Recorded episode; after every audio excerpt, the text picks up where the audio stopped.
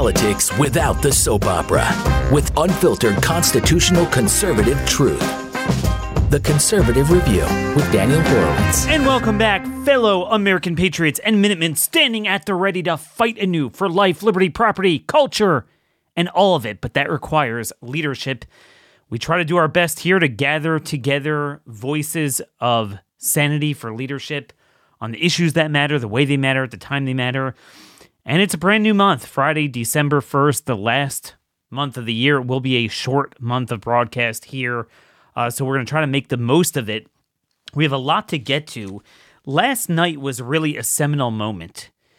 Obviously, I'm talking about the DeSantis Gavin Newsom debate, the debate between the ultimate red state, at least the best we have, and the ultimate blue state. Results, outcomes on quality of life, prosperity, safety and security, and freedoms. And we've always wondered, we've been saying this for years, what would happen if you actually, at some point, got a competent guy who fully shared our beliefs, had the ability to articulate them, understood the issues with a degree of specificity that's needed to acquit himself on a national stage, and then he actually got into a position and succeeded in it politically with outcomes that would put him on a national platform and would be able to accentuate and expose the radicalism of the other side and juxtapose that to an affirmatively positive vision. And we never had that opportunity in our lifetime. And finally, we did and we saw the results last night. Then again, we saw the results taking a swing state in Florida, governing farther to the right than ever before, but in the minds of the voters, making it very mainstream and winning a smashing victory. It's just last night you got a glimpse of if we could actually have nice things, what it would look like. Imagine Biden on a debate stage. Imagine if they swap him out for another Democrat. The central point of last night's debate is this the Democrats are so radical, and I've said this many times before, they have unnaturally grabbed ground that they can't really naturally hold. Yes, they've transformed the country. Yes, demographically we're screwed. But until, you know, the next number of years before the current older generations die, the Democrats don't have you know, a majority of people who support Hamas, who support balls cutting, who support illegal immigration, who support jailbreak, who support ending our quality of life and Marxism. If you have someone that could openly expose it and juxtapose it without distraction, he sounds authentic, he sounds like a family man, he has a command of the facts, we will win because the Democrats, partially because Republicans have been so, I would say, feckless, but really uh, subversive for so long and allowed Democrats to unnaturally take ground that they can't hold. If you would now come and poke them, they have a huge problem. They're overextended. And that's what you saw last night with Gavin Newsom. You see, Gavin he openly supports balls cutting. He supports pornography. He he can't run away from the COVID stuff. So he has to own it and just say, "Well, uh, Florida's worse off than California." But it's so so laughable. No one believes it. There's more crime in Florida than California. No one believes it. And this is ultimately how we could shift back the Overton window of acceptability running on freedom, prosperity, quality of life, security, all those things. Think about the white suburban voters that were needlessly bleeding. By the way, now we know why Trump never wanted to debate DeSantis one on one. But here, here's the deal having DeSantis as the leader of a party enables us to accentuate the radicalism of the left, while Trump allows them to at least attempt to accentuate our so called radicalism. Until now, we could never exploit the radicalism of the left because we had people that were either, either didn't believe in our issues, didn't understand them, or had so many distractions and personal issues, or a mixture of all the above, that it allows the Democrats to skate by. And, and this is what you're seeing with the polling and everything. The people don't want the crime, the poop on the streets, as he talked about last night, the pornography. I mean, too many do, but not a majority. And not yet until Gen Z reaches critical mass and the open borders and the the you know the green stuff remember i said before democrats for the first time ever are not running on giving you things they're running on taking things away from you they're running on scarcity they're running on draconian pagan stoicism. It's demonic. It's not even liberal. It's not even plain socialism. It's a demonic form of it. So if you actually had a straight shot against them where you come across that you care about the people, you care about the issues, you understand them, all they're left to do is theatrics. And that's what Gavin Newsom was the, the gyrations of his head and the smiling and the laughing and the scoffing and the talking over. But that's all he had. But alas, we can't have nice things. Today, Republicans in Congress are going to be forced to vote on expelling Santos, the homosexual serial liar. And then we're just caught between, well, the Democrats are worse. They don't get punished. If Santos should get expo- you know, expelled, then a hundred of theirs should, which I agree with. But it's like, could we not get into these situations where we have retard, decrepit people? So we're like, well, they're better than the Democrats, but you know, they're so muddled, so we can't have a clean debate on the issues with the Democrats, that's what we had last night. So I want to play just a total of six clips. Um, for those of you who didn't see the whole hour and a half, by the way, it just came across the wires that. So, you know, Hannity's show is usually an hour, but this was a special, so they cut into, you know, an extra half an hour. Now, once they did that, they could have done the full second hour.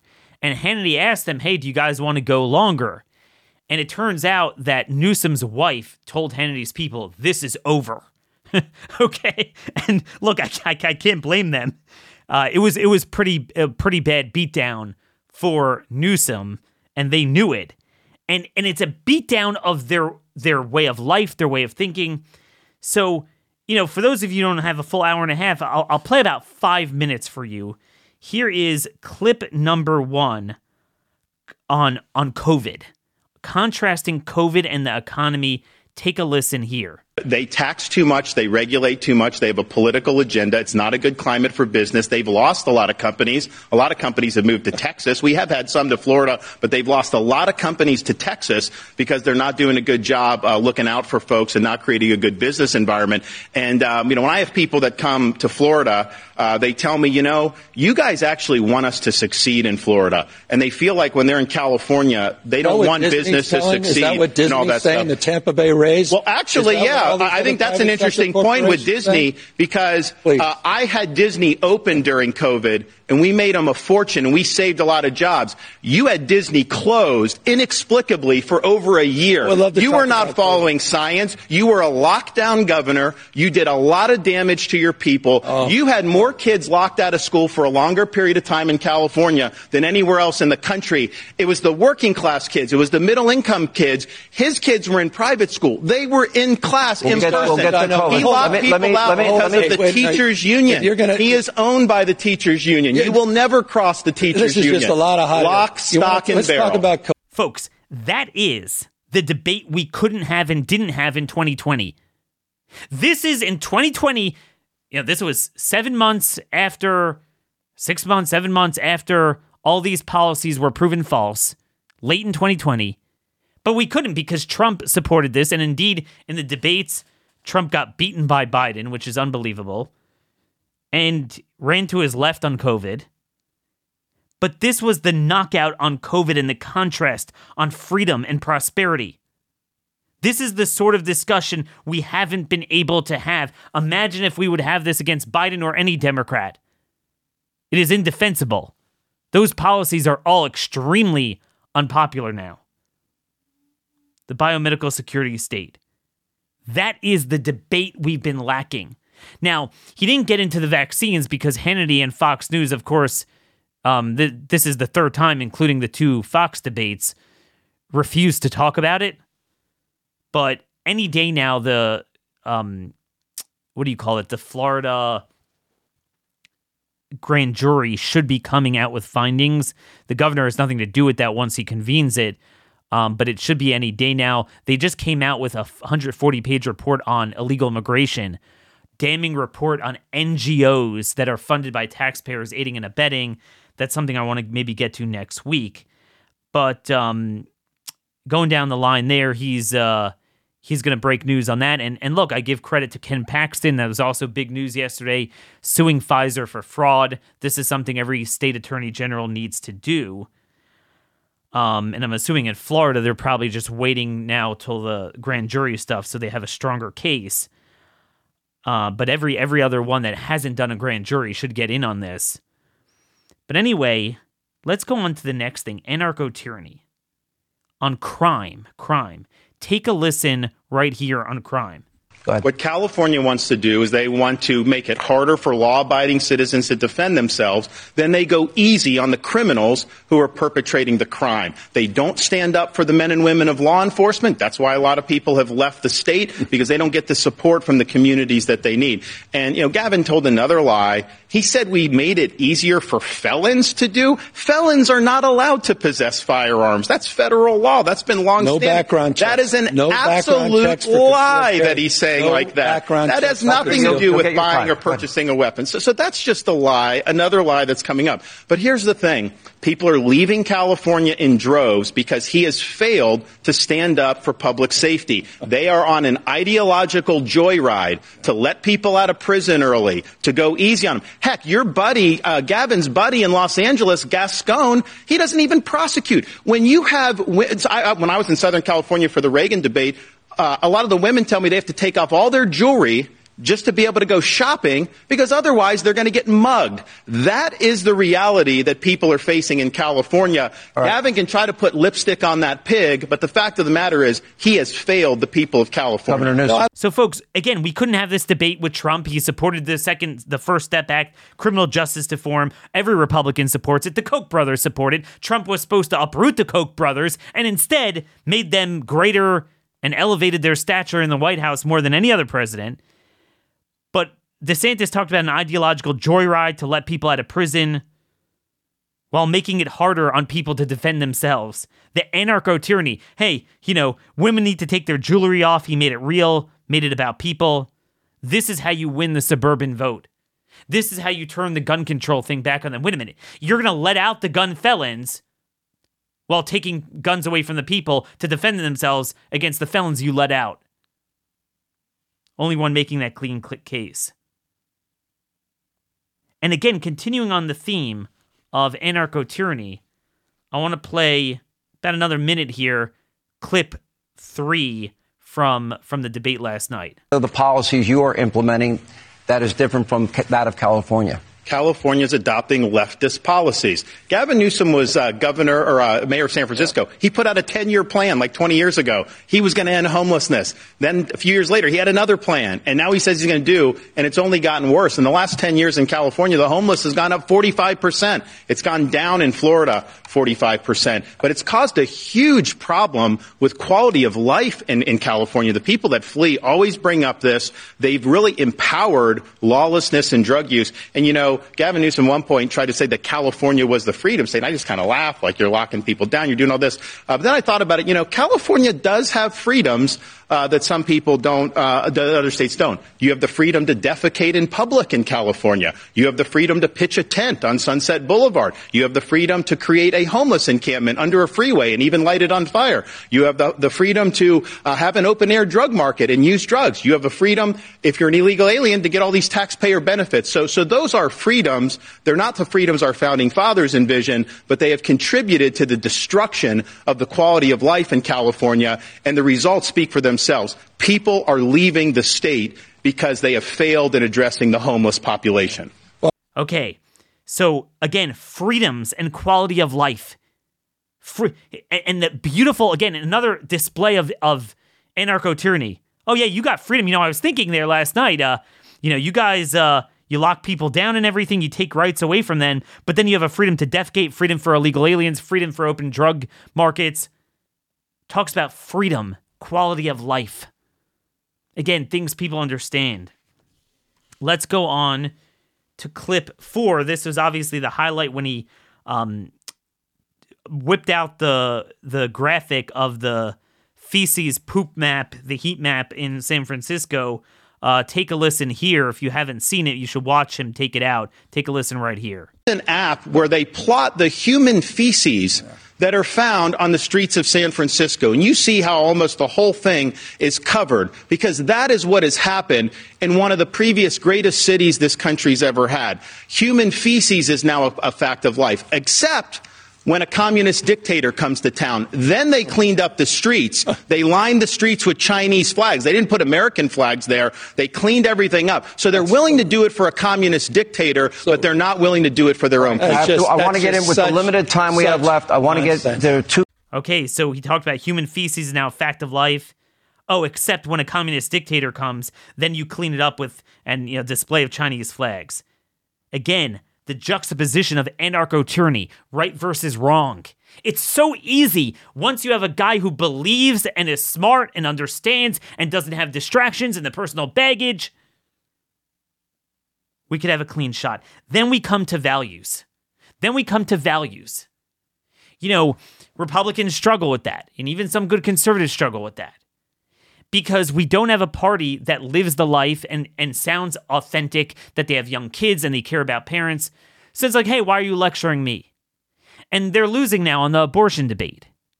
Now, I don't have the clip in front of me on abortion, but he successfully accentuated the radicalism of Gavin Newsom by talking about how cornering him, how he basically supports no limits on it. That's the way to do it.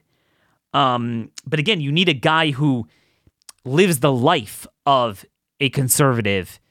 And and then also you you don't just focus on that but you focus on the stronger social issue which is the pornography the train the tranny stuff. Take a listen to what DeSantis had to say here about the tranny stuff. This may be the biggest. In California if you're a parent in Iowa or New Hampshire or South Carolina mm, your minor choice. child can go to California without your knowledge or without your consent and get hormone therapy, puberty blockers, and a sex change operation, yeah. all without you knowing or consenting. How in the heck is that well, you know what? honoring parents' rights when you're bringing people from out of state to go around their parents' backs and getting life-altering surgeries? That is radical. That you know, is Ron, extreme. These kids that is an assault on live. parents' rights. You know what, Ron? It's not for is, you to decide. These, it's for the what? parents to it's decide. The, you know what? And the these parents do not want, want their kids survive. going I to these other honestly, things. Folks, that was the best takedown of social liberalism in my entire life. It really was. You know, you know, just just a minute there, 42 seconds. This is how you talk about values. He, he, he talked about radical and extreme. He came across authentic, caring about parent rights. Just took a sledgehammer to him. By the way, you could tell Newsom didn't know what was coming because he never dealt with that. Democrats never have to deal with this. Because either Republicans cede the premise, so they agree to most of what they're saying, and they're just, well, well, they're, they're all defensive about it. Or if they're feisty, they're just they're just dumpster fires. They're just not good at it. They don't understand the issues well. They don't acquit themselves well, and they make us look stupid. And then finally, let's play. What do we have here? Well, I don't. Uh, yeah, I don't. I don't have the abortion clip in front of me, so we'll keep it at that. But folks, this is what we could have. The question is, will DeSantis be a David or or, or a Josiah? A David in the fact that ultimately he does win out, or a Josiah where God brought a leader after all those generations of idolatry, a leader who was as great as Moses in repentance you know, throwback to to well, you know, before any of those generations of idolatry existed, to give the generation one t- chance to repent, and the generation just didn't deserve him and rejected him. You know, as he got rid of the the Baal, they worshipped it privately, and that's why God brought the destruction of the first commonwealth of Judea, the temple. And that's the question. Will will we take yes for an answer? When you have proof of concept on governing the the farthest to the right with success on outcomes and then being able to acquit on a national stage and win elections. But the polls, the polls. Again, elections show all Republicans losing until now, except for DeSantis. All of them underperforming the polls except for DeSantis, but we have we have the polls. By the way, if you notice, Trump was silent last night, dead silent. I actually wonder if, if the, if the Trump campaign also tried to get Hannity to cut, cut it off. There must have been some falling out there with Hannity, because um, there's no way Hannity could get away with uh, doing this much help for DeSantis if he, uh, at least inadvertently, if he hasn't uh, broken ranks with Trump by now. So, look, I guess he was the first in, now first out. Kind of interesting there. But, folks, I want to change gears here today. Um, you know, I was planning on talking about this the entire time. We haven't talked about some of the latest studies and news on the vaccines for a while, and I have a special guest coming up. Um, but first, uh, today we're sponsored by my good friend Phil Robertson, my colleague. He has a new documentary out about his life of repentance, which is something a lot of us need, all of us need. It's called The Blind, a Phil Robertson story. Uh, it's really a, good feeling, a good feel good story of redemption that you don't see elsewhere. Um, it's available if you go to blazetv.com slash the blind for just $19.99. That's blazetv.com slash the blind. You'll be supporting a good cause and, and, and really a good story this time of year. Um, you know, as, as the two major religions celebrate their respective holidays, Hanukkah, uh, Christmas, um, it is a good time to recognize God in your life. And ultimately, we are not going to achieve any political solution without that. Um, so obviously, one of the big solutions we need is on the vaccines. Okay, we now know the shot killed millions of people, debilitating injuries le- left and right. Um, as I've said, we need a medical freedom constitutional amendment. We're going to continue pushing in the legislative sessions. Make sure you have one in your state. We got the Ken Paxton lawsuit coming up. And you know, this is something that we we really need to deal with.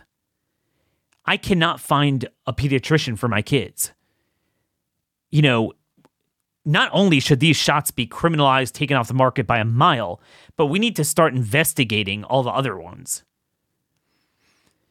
And I, I just want to put out here just just a couple of the pieces. You know, I don't have time to go through a month a month's worth worth of details. You know, I can't sit and just do studies all day. We have a lot of other issues, but I wanted to get back today to some of this stuff um, just to demonstrate the ubiquitous nature of long term harms.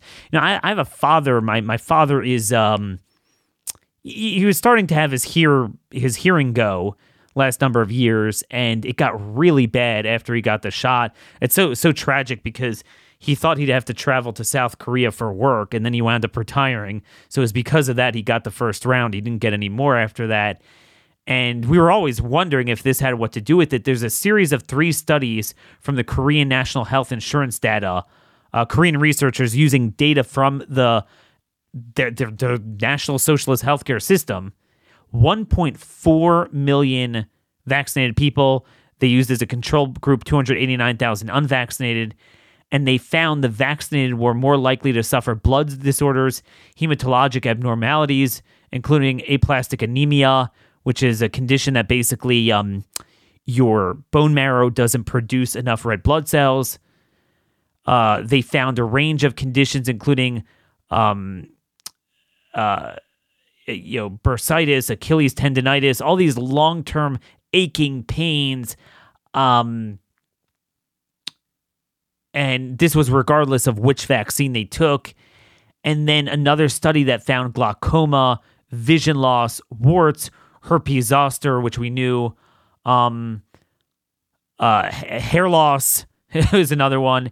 And then menstrual disorders, obvious, bruising, tinnitus, inner ear disease, middle ear disease, and other ear diseases.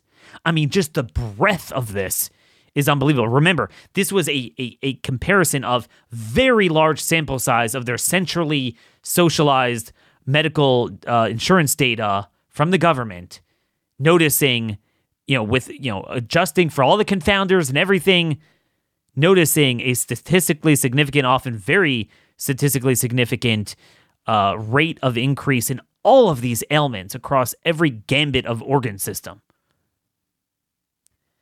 And now, now, by the way, there's this discussion of I don't know if you saw this mysterious pneumonia outbreak in Warren County, Ohio, other places, days after similar illness reported in China. This is from the Messenger, a new, relatively new publication. And you read it, and several parallel stories, and you'll find in the articles it's not a new illness like a new, you know, Wuhan leak, a new COVID thing. It's the same disorders. It's actual strep, regular bacterial pneumonia, or RSV. And it's funny, they're even willing to now posit lockdowns, d- d- d- like diminishing, depleting children's immune systems as, as a culprit, but we're too far out from that. So now they want to blame that because that's not in vogue anymore. But in fact, we know what it is it's the vaccines. And you know, just generally, the more, and, and, and even if you, you yourself didn't get the vaccine, but if you have such a large percentage that do, that have decrepit immune systems, so you're just going to pass around more of this stuff. But, um, but meanwhile, they're on to the next the RSV shots. Trial Site News has a whole article out now how in Minnesota RSV shots, they found that they were giving the adult version to infants. Again, it's all good. It's all good. No quality control. It's all good. And, and, and there, there's not even a speed bump ahead of it. And just getting back to the, DeSantis, that is the only way we can have a reckoning. The minute Trump becomes or reaffirms his leadership as the nominee of the party, we're done. I mean, that's his legacy. This is such a critical issue. This is a bigger pro life issue than abortion the amount of shots that they have coming out are, are on the market that we need to uproot and expose the truth to and uproot the biomedical security state. When you find this degree of calamity, we have to get rid of the notion of a schedule. The childhood schedule. I mean, I can't get around it. Got big problems. The private schools are all into it too. Sometimes it's even harder because then you can't rely on religious exemptions. That's ironically for public schools. They, well, Daniel, find a different private school. Well, you know, aren't that many of them. And, you know, to the extent they didn't buy into it for COVID, I mean, none of the places I sent my kids did, but the other shots they do. And, and some of them are very problematic. And then we still have the sudden deaths and the cancers. And, and this is a good segue into our next guest with the DNA plasmids, the adulteration, the poison. But I want to first read here my buddy Ed Dowd, who has collected a cadre of data analysis experts. He put together data looking at UK mortal- mortality numbers from the Office of National Statistics and they found a striking pattern. While almost all deaths among older people in 2021, 2022, the first two years of the vaccine, the main the main two years of the vaccine in England and Wales had been coded, meaning they were accounted for.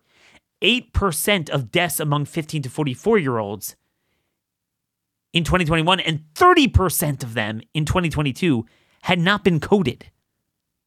He noted that when you die in a hospital, you leave a trail of life and death, with indications of what led to the death. When a young person dies at the wheel of a car walking down the street or in their sleep, there's an investigation that consumes time to ass- assign the cause of death. So, what he noted is that the missing codes is indicative of this problem of a torrent of sudden young deaths that's like, whoa, okay, you didn't have cancer, you didn't have heart disease, you just dropped dead. That's a huge, very innovative way of finding that signal. But then he found cancer rates. And by the way, Ethical Skeptic has this too in the US. Um, that rates are up 8% of cancer in one year across the board. But he found a 28% rise in, fe- in fatal breast cancer rates in, among women in 2022. ages 15 to 44. Okay, this is just 15 to 44. This is, so that's jarring, 20%. An 80% increase in pancreatic cancers among women and 60% among men. So, you know, I think it's more often in men as a baseline. 55% increase among men in colon cancer, 41% increase in women, 120% increase in fatal melanomas among men, 35% in women, 35% increase in brain cancer among men, 12% in women. These are all deaths, not incidents. These are all deaths. 60% increase in cancer deaths among men with cancers without site specification. Those might be your kind of turbocharged, like sudden deaths. Breast cancer dominates in women. The most common cause of fatal cancer in women age 15 to 44 is breast cancer, representing about 25% of the total excess death rate caused by uh, tumors in women in 2022. While fatal, fatal cancer deaths rose dramatically among both young men and young women in 2022, young men saw a disproportionately higher rise in cancer deaths, but with no dominant cancer comparable to breast cancer in women. So it's kind of an assortment brain cancer, colon, stomach, all of it. Um, the thing with the, the cancers without specification of site, it was in both women and men, and were likely metastasized already once they were identified. And that's that. That's what that de- demonstrates. Like you know, with all the technology we have, you know, with with oncology, what you can't identify what it is, that's a little bit weird but that's what it is. They they didn't discover it until it was at the metastatic stage, which certainly I mean, this is even open source. I mean, the media, they won't admit what the cause is, but the fact that we have this trend in oncology, it, that that's settled fact already. Men experience a huge rise in skin cancers. We've seen a lot of skin ailments and skin inf- inflammation. So it's not surprising wherever you see hyperinflammation, you're going to see higher cancers. Cancers of the digestive tract, exploded in 2021 and 2022 relative to the 2010 to 2019 baseline. And pancreatic cancer saw a very li- large rise in both sexes. Um, and that's the story, folks. So when we talk about that Canadian study about 17 million people dying worldwide from the vaccine, that's the opening bid. That's before you get to the real long term uh, stuff. And that leads me to my next guest. So, folks, before we get to our special guest, I'm actually just seeing a come across the wires. Uh, half of the Republicans did vote with Democrats to expel George Santos. And, and again, yeah, if I were in Congress, I probably would support uh, the conservatives who didn't uh, vote to expel him. But the reality is, this is what we're dealing with a bunch of clowns. This guy's a creep, but the Democrats are creepier, so it's not fair.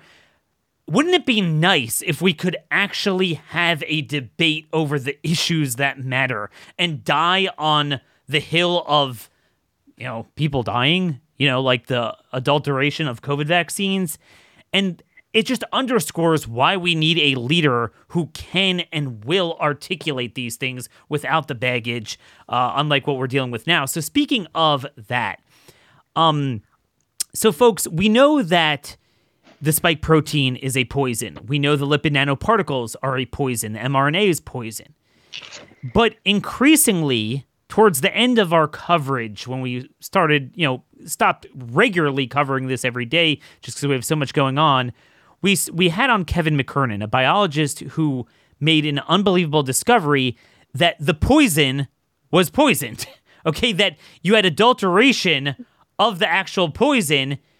You know, aside from its main mechanism of action, we had DNA plasmids left over from the concoction, the creation of this potion that were in the vials at much greater levels than what the WHO um, the European medicine agencies and the US FDA deems as safe. And obviously, that worked together with several studies we've talked about before that hinted to DNA problems within the vaccine, reverse transcription. So when you're looking at these long-term consequences that we're now starting to actualize, particularly with the cancers, does this open up a whole nother can of worms? And since then, there's a ton of more evidence that I just haven't had time to get to. And also, aside from just the consequences to one's health of having taken this with the plasmid DNAs, it raises a lot of questions about adulteration with possibly a lot of these other vaccines, the, the RSV vaccines, all this other stuff that we don't know about. And of course, there's no desire to get to the bottom of this as well. Um, so, with us today is uh, an old guest investigative journalist Sonia Elijah from the UK. She writes at the Brownstone Institute, one of our uh, friendly allies, TrialSite as well. And she has an important Substack that I want you guys to go to right now. Sonia Elijah Investigates. She has a two part series, Thou Shalt Not Adulterate.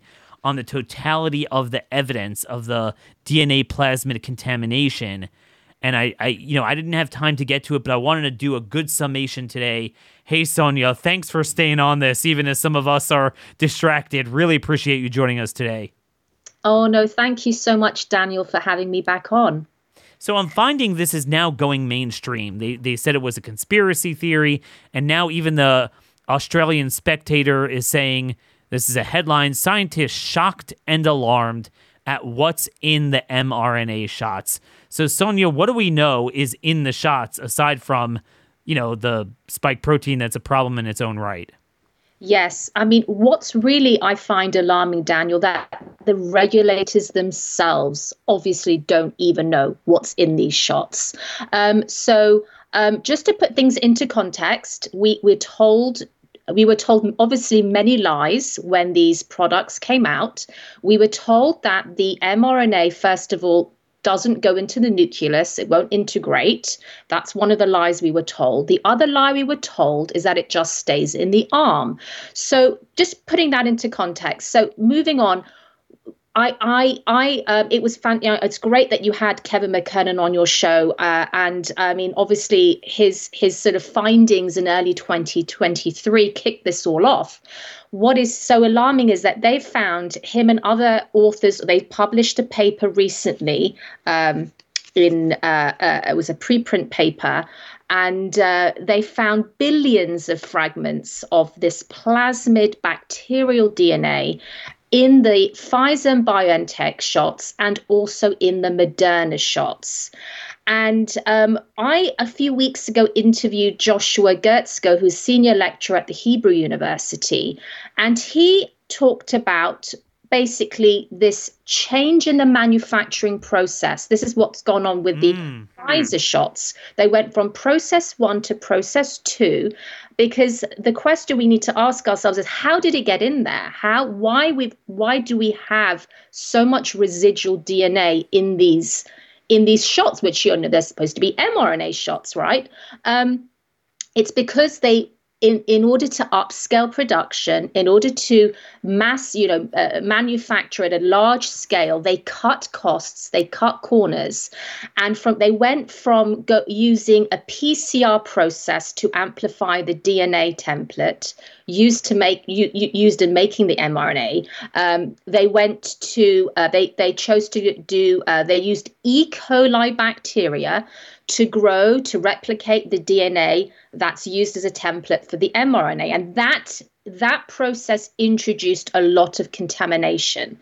Um, so that's sort of where we're at. Um, so, so but- Sonia, I, I, I want to make sure you don't bury the lead here because there's two big stories that that are merging. Um, yeah. uh, Josh Guetzkow's revelation there. It's not just the the plasmid DNA contamination, but as part of that, and this has other ramifications aside from the DNA uh, stuff. The vials that the public was ex- were exposed to, right? The, the the stuff that actually was used commercially, yes. is not what was used in the clinical trial. Is that correct? Yes, and he coined the term it's been a bait and switch, which is this sort of, you know, insidious sort of marketing ploy where, you know, you're given one you're you're you're you're, you're thinking you're buying one product when actually you're getting in a very inferior product. And, and, this is very important because, you know, obviously we have the PREP Act here and most countries as well indemnified the companies from liability, but that's only if you know they're they're indemnified from what they say they're they're selling, but if they engage in fraud and give you something yes. else, that's yes. a whole different story. So this really, you know, is going to shed a lot of light on our ability to get more exposure and hold them accountable and prevent this for the so. future with uh, the Texas Attorney General's lawsuit now taking the yes. fraud aspect. I think this makes a strong case for it. Yes, absolutely. It was so good to see that lawsuit being filed by the Attorney General. Um, so yes, so um, going back to the the um, also what they found, and this was in only in the Pfizer BioNTech shots. They found um, uh, SV SV40, which is a cancer promoting genetic sequence.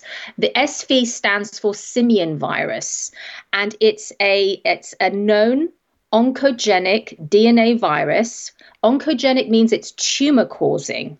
So they actually use this virus to induce cancer in lab animals to study cancer and how it progresses. Why is that? Why is that sequence in these shots, in the Pfizer shots? I go I went back and just doing this is to do with my part one, I looked at the history of this SV40 virus. That was also found in the in the polio vaccines, the oral polio vaccines from the 60s that were contaminated with uh, with simian virus, and that comes from um, they used monkey kidney cell cultures to produce the, the vaccine and that, that these kidneys monkey kidney cells were harboring simian virus and that's how it got into into the vaccines in the 60s and that was the whole virus that they found. Now putting uh, to do with the pfizer vaccine the pfizer biontech vaccine they found a partial two components of the virus have been found. The SV40 uh, promoter and enhancer and these are, um, there's a lot of ramifications for this because the enhancer enhances the transcription rate in the genome. And we know from the work of Dr. David Dean, who's from the University of Rochester, um, that his lab found that portions of SV40 enhancer are required for nuclear entry of plasmid DNA in all cells that contain a nucleus. So, um, and they found that that the plasmids that do contain the enhancers migrate to the nucleus within several hours. Um, and so this is we have it in the literature that it goes to the nucleus. It integrates with the with the with the host DNA in the nucleus. We have also the findings of Dr. Philip Buckhaults, who testified in September in front of the South Carolina yes. Senate with his findings, and he said that the DNA can and will likely integrate into the genomes of transfected cells. He said this is a real hazard for genome modification of somatic cells, which could cause sustained autoimmune, at- autoimmune attack towards that tissue. He also talked about the theoretical risk of future cancers. Now, just in October, October 19th, and that is quite a special day, Daniel, because that's when the paper, the Speicher et al. paper, was published in the OSF on the OSF server. And I spoke to the lead author, David Speicher, and um, on that day it was published. That was the day we heard that Health Canada confirmed the presence of this plasmid DNA in the shots. This is a story that the Epoch Times broke um, in October. So they've they've they've confirmed that it's there, right? But they've used the excuse that we didn't know about it because the sponsor didn't tell us. The sponsor being BioNTech did not tell them that it was in the shots. We've had confirmation from the European Medicine Agency, the EMA, they've said that it, they've confirmed it. But again we, they use the excuse we were not told. I wrote to the on the heels of the uh, Speicher et al paper and the Epoch Times breaking the story about Health Canada, I wrote to the MHRA, which is the UK drug regulator. They responded to me, and their response I put in my part one, and it's very damning because they actually said they have no intention to test the Pfizer BioNTech vaccine for the presence of fragmented DNA in SV40 enhancer. They also uh, admitted that they have not tested any of the vaccines at the vial level they also admitted that the independent testing lab they do use does not verify the composition of the vaccine. They only assess key parameters like RNA content or RNA integrity. And if people who've been following my work, they know I did a big expose on the drop in RNA integrity that all the regulators knew about before they authorized it. They allowed it, they dropped it down to 50%, allowing half the vaccine vials to have a fragmented mRNA in it. So, I mean, this is just scandal upon scandal. We know that, um, yeah, this is it. They they they are uh, we have regulators admitting it on one hand, but not doing anything about it, but saying still safe and effective. we have the UK regulator just refusing to even look into it, and they're not going to test. Um, we have another story. This is in my part two Moderna knew of the risks of injecting plasmid DNA, Daniel. They had a patent, a 2019 patent, where this was to do with one of their mRNA uh, vaccines for respiratory virus. Um, they said in their patent they were aware of the risks of the possibility of insertional mutagenesis, which is when external DNA integrate, integrates with the host's genome, and how it can activate oncogenes. Oncogenes are mutant genes that raise your risk of having cancer. So Moderna knew of these risks, okay. Another thing, another thing, they had a patent, Daniel, they had a second patent, 2018 patent, where they uh, have they they they they basically invented a superior method to remove residual DNA from from from drug products. So they actually had they they came up with the invention to remove it, a superior method. They patented it, but they didn't do anything with their own product. They didn't, so they knew how to remove it. They even came up with an advanced, superior method of removing it years ago. But why did they fail to do it with with their own vaccine that they've they've pushed out? And the CEO and founder of BioNTech, Ugur Sahin, there's a 2014 paper, his research paper, where he admits that DNA can plasmid DNA can integrate into the genome and there's a risk of insertional mutagenesis. So that's that's from BioNTech too. So they all knew the dangers of injecting plasmid DNA. They failed to screen and their own products. They failed to do any safety uh, testing. They they just sort of rolled it out to the public, to pregnant women, to young children, to babies as young as six months old, right? And this has just been one mass catastrophic disaster. I mean, I'm just listening to this and thinking, how could something of such grave consequence, ubiquitously affecting almost everyone in the world, yeah. Not even be news and there's no political effort. I mean, we have a little bit here, like a little bit in Florida with the grand jury. It should be coming out soon. And and and then the attorney general Paxton, Texas. But otherwise, it's more like okay, just don't mandate it. But but whoa, I mean, we're well beyond that. Um, what I what I gather from your saying, and and this interesting because I was just talking about a series of South Korean studies using massive sample sizes from national health insurance data, um, on just the scope of syndromes we're seeing. So, you know, just the spike protein, you could say it has certain hallmarks the hematological yeah. stuff, the blood clotting, cardiovascular, um, the myocarditis, certain inflammation. But then there's just the fact that we are seeing every bizarre ailment yeah. in every inch of the body. So, that's why I wonder if if this DNA contamination, the fact that it could reverse yeah. transcribe into any nucleus of any cell anywhere, now just makes it suspect on everything that you know because we we read about here it it's everything from vision oriented stuff hearing stuff um skin things i mean it's just unlimited yeah. so this opens up a whole new pandora's box of of long-term potential damage yes. right Yes. I mean, when I interviewed David Speicher, who was the lead author of that paper I talked about that was published in October, he said, and obviously I've got his comment in my in my piece, he said the the, the published literature is clear. Uh, about DNA fragments uh, with SV40 enhancer entering the cytoplasm that will translocate to the nucleus and integrate. This could have untold effects for generations generations because I mean th- you get into reproductive health, which we already yes. knew from the spike uh, uh, protein uh, itself was a problem.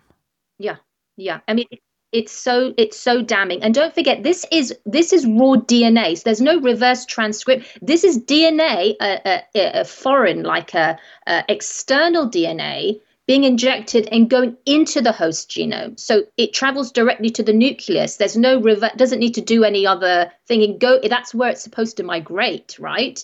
And the enhancer, this SV40 enhancer, that basically enhances that transcription rate into the genome. So it, it, it, it sort of makes it more effective to go into the nucleus right? Just looking so, at so what's, David. What's scary about this is that's a whole nother mechanism of action yes. that could explain the sudden rash of cancers, turbo cancers, yes. aside from the inflammation, the screwing around with antibodies, so the whole IgG4 problem that you start tolerating certain things and it turns off your cancer suppressor genes. Yes. I mean, there's multiple ways we understood this before this revelation, before the SV40 promoter, but this is almost just like a direct, uh, um, you know, mutagenic yes. mechanism of action, not just turning off your surveillance defensively, but actually mutagenic in its own.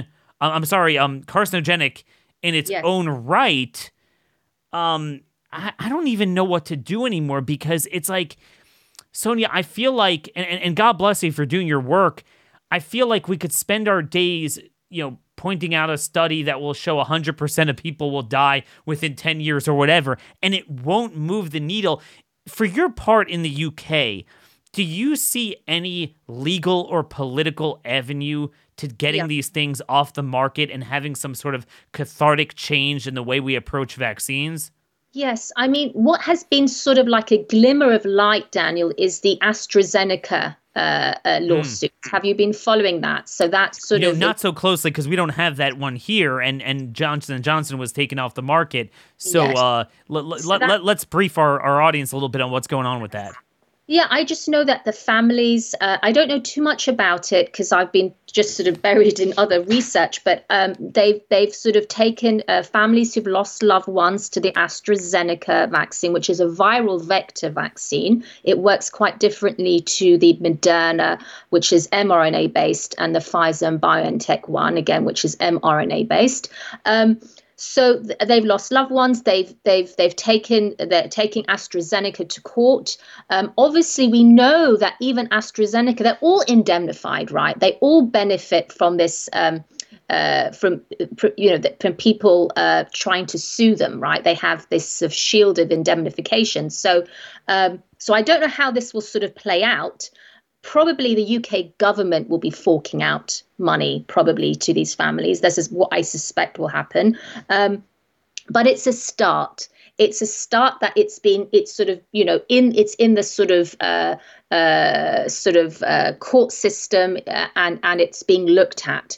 So uh, I, I hope these these families get the justice that they deserve and and the right verdict. Um, because uh, we know that AstraZeneca, the biggest issue with that was clotting.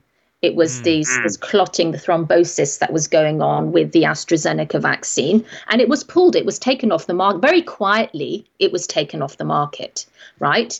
Um, but we had the uh, inventor, so to speak, of that vaccine getting a standing ovation, uh, standing ovation at the uh, Wimbledon a few years ago. Um, so you know, and they, they've enjoyed millions of uh, pounds of profit from this. So Oxford University, Oxford University has made millions from this vaccine. It, it, it's a drive-by. It's a drive-by, and then and that's the point. They just move on to the next. So now the same people that benefited from this get to do it all over again with RSV, pregnant women, infants, seniors. I mean, it's unreal what is going on. Prima facie, their own trial data, which you can never rely upon. It's fabricated, yeah. but even their own stuff shows problems with reproductive health and you know neonatal um, or preterm birth and and neonatal deaths and things like that. And it just it keeps going on. And in that vein, I'm just wondering from from the totality of research you've seen with the SV40 promoter and adulteration from DNA in general. From what we know, is that only going to be a concern with the COVID shots, or does that raise concern with the general production of other vaccines as well? I think it's it's it it raises concerns with other vaccines as well because these are adulterated, they're contaminated. You know, they're they why why is there DNA in there? You know that that why why has it not been removed before it was rolled out?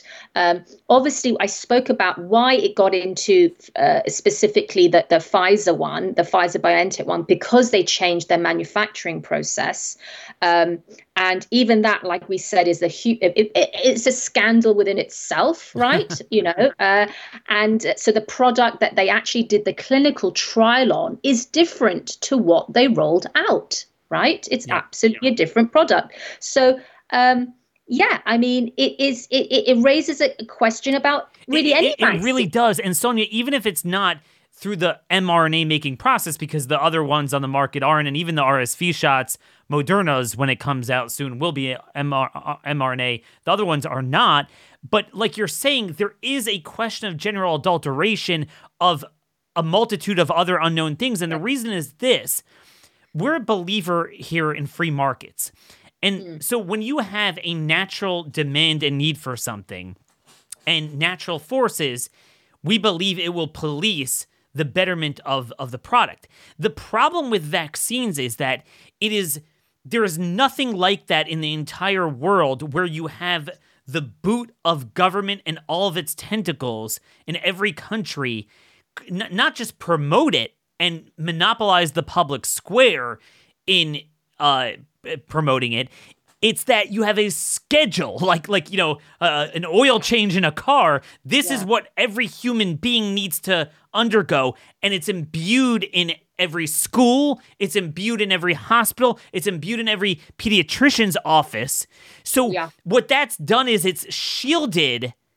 It's shielded that entire industry from the natural check and balance yes. on on, on that sort of behavior. And, and, and, you know, I talked recently on my show, we're seeing a little bit of a parallel with electric vehicles, with a lot of safety problems and, and spontaneous combustion and fires, because also you have government tailwinds that are unnatural. They're basically mandating it. They're subsidizing it. They're they're giving it pre, free promotion. They're monopolizing the public square in support of it. Now, the one element you don't have with that is the final element, which is pure indemnification. So, indeed, Stellantis had to take 32,000 of them off the market because you could still get sued. Here you have all of that, and then you're not sued. And, and that's why there is no faith. Um, we cannot assume hemlock stuff put in it. You know what I mean? Like th- there's nothing you could assume. Um, so I don't want to get too caught into oh, it's only SV40, it's only DNA, it's only this process. Who knows what it could be? Because yeah. we can't assume that the natural forces that would bring that to light would work here. Give you the final word before we sew up. And I would just use the word regulatory capture. That has also mm we cannot trust the regulator. We cannot trust the drug regulators, the FDA, MHRA, EMA, Health Canada.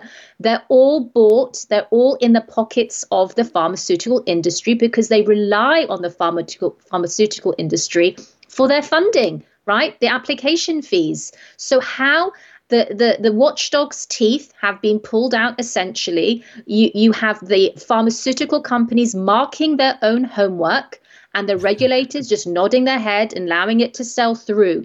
there is no checks and balances. These, these, the, the, the, there is a dereliction of duty that has gone on by the regulators. They need to be disbanded and literally built up from scratch. You know, from um, it's, and, and it's just so by, it's so by, tragic what you're saying because you know I have to be treated like a thief in middle of the night. You know, with with a pediatrician getting kicked out of one to another, trying to find, you know, okay, we'll only come in for sick visits, but then they start realizing, and it's like as if we did something wrong, as if we have to explain our concerns and they don't have to answer any of this. I mean, what's yes. amazing is I'm sure this is true in the UK too, but I mean, any pediatrician, they don't even know what you're talking about with the plasmid DNA adulteration, even though all of the major regulators, the FDA, by the way, included, have conceded it exists. The FDA just says it's safe and effective. we don't think it's a problem yes, exactly. without evidence, but they admit that it's there. The yep. doctors don't even know the existence of this issue. No, they have no idea. They've it's just literally the blind leading the blind. But what what it's I mean it, it's I do feel it's something a bit more insidious with with this sort of um this this unholy this un this this relationship between the regulators and the pharmaceutical companies. They just need to be completely separated. They're they're far from independent these these regulatory bodies.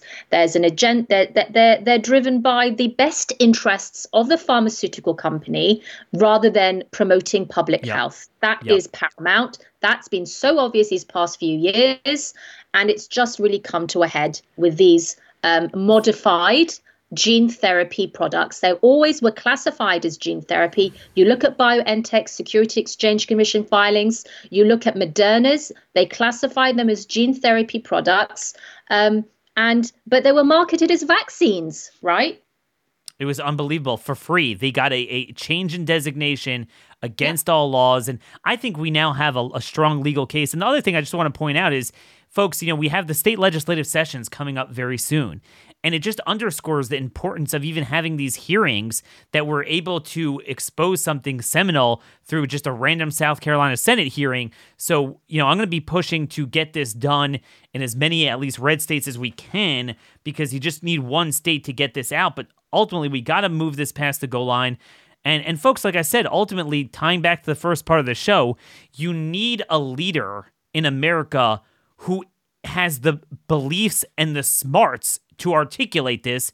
And in the current uh, de facto leader, not only do, do, are we missing those elements, we're also, you know, missing the fact that when it comes to this particular issue, he will never broach it because he still thinks it's uh, 100% safe and effective. And and this is a big problem. We, we we cannot ignore this in this context. So, I mean, do with it what you want. Sonia, you are coming out with a book very soon. Your work is meticulous, it's ironclad. Um, you know, we have a lot of reactionaries. It's a long discussion here.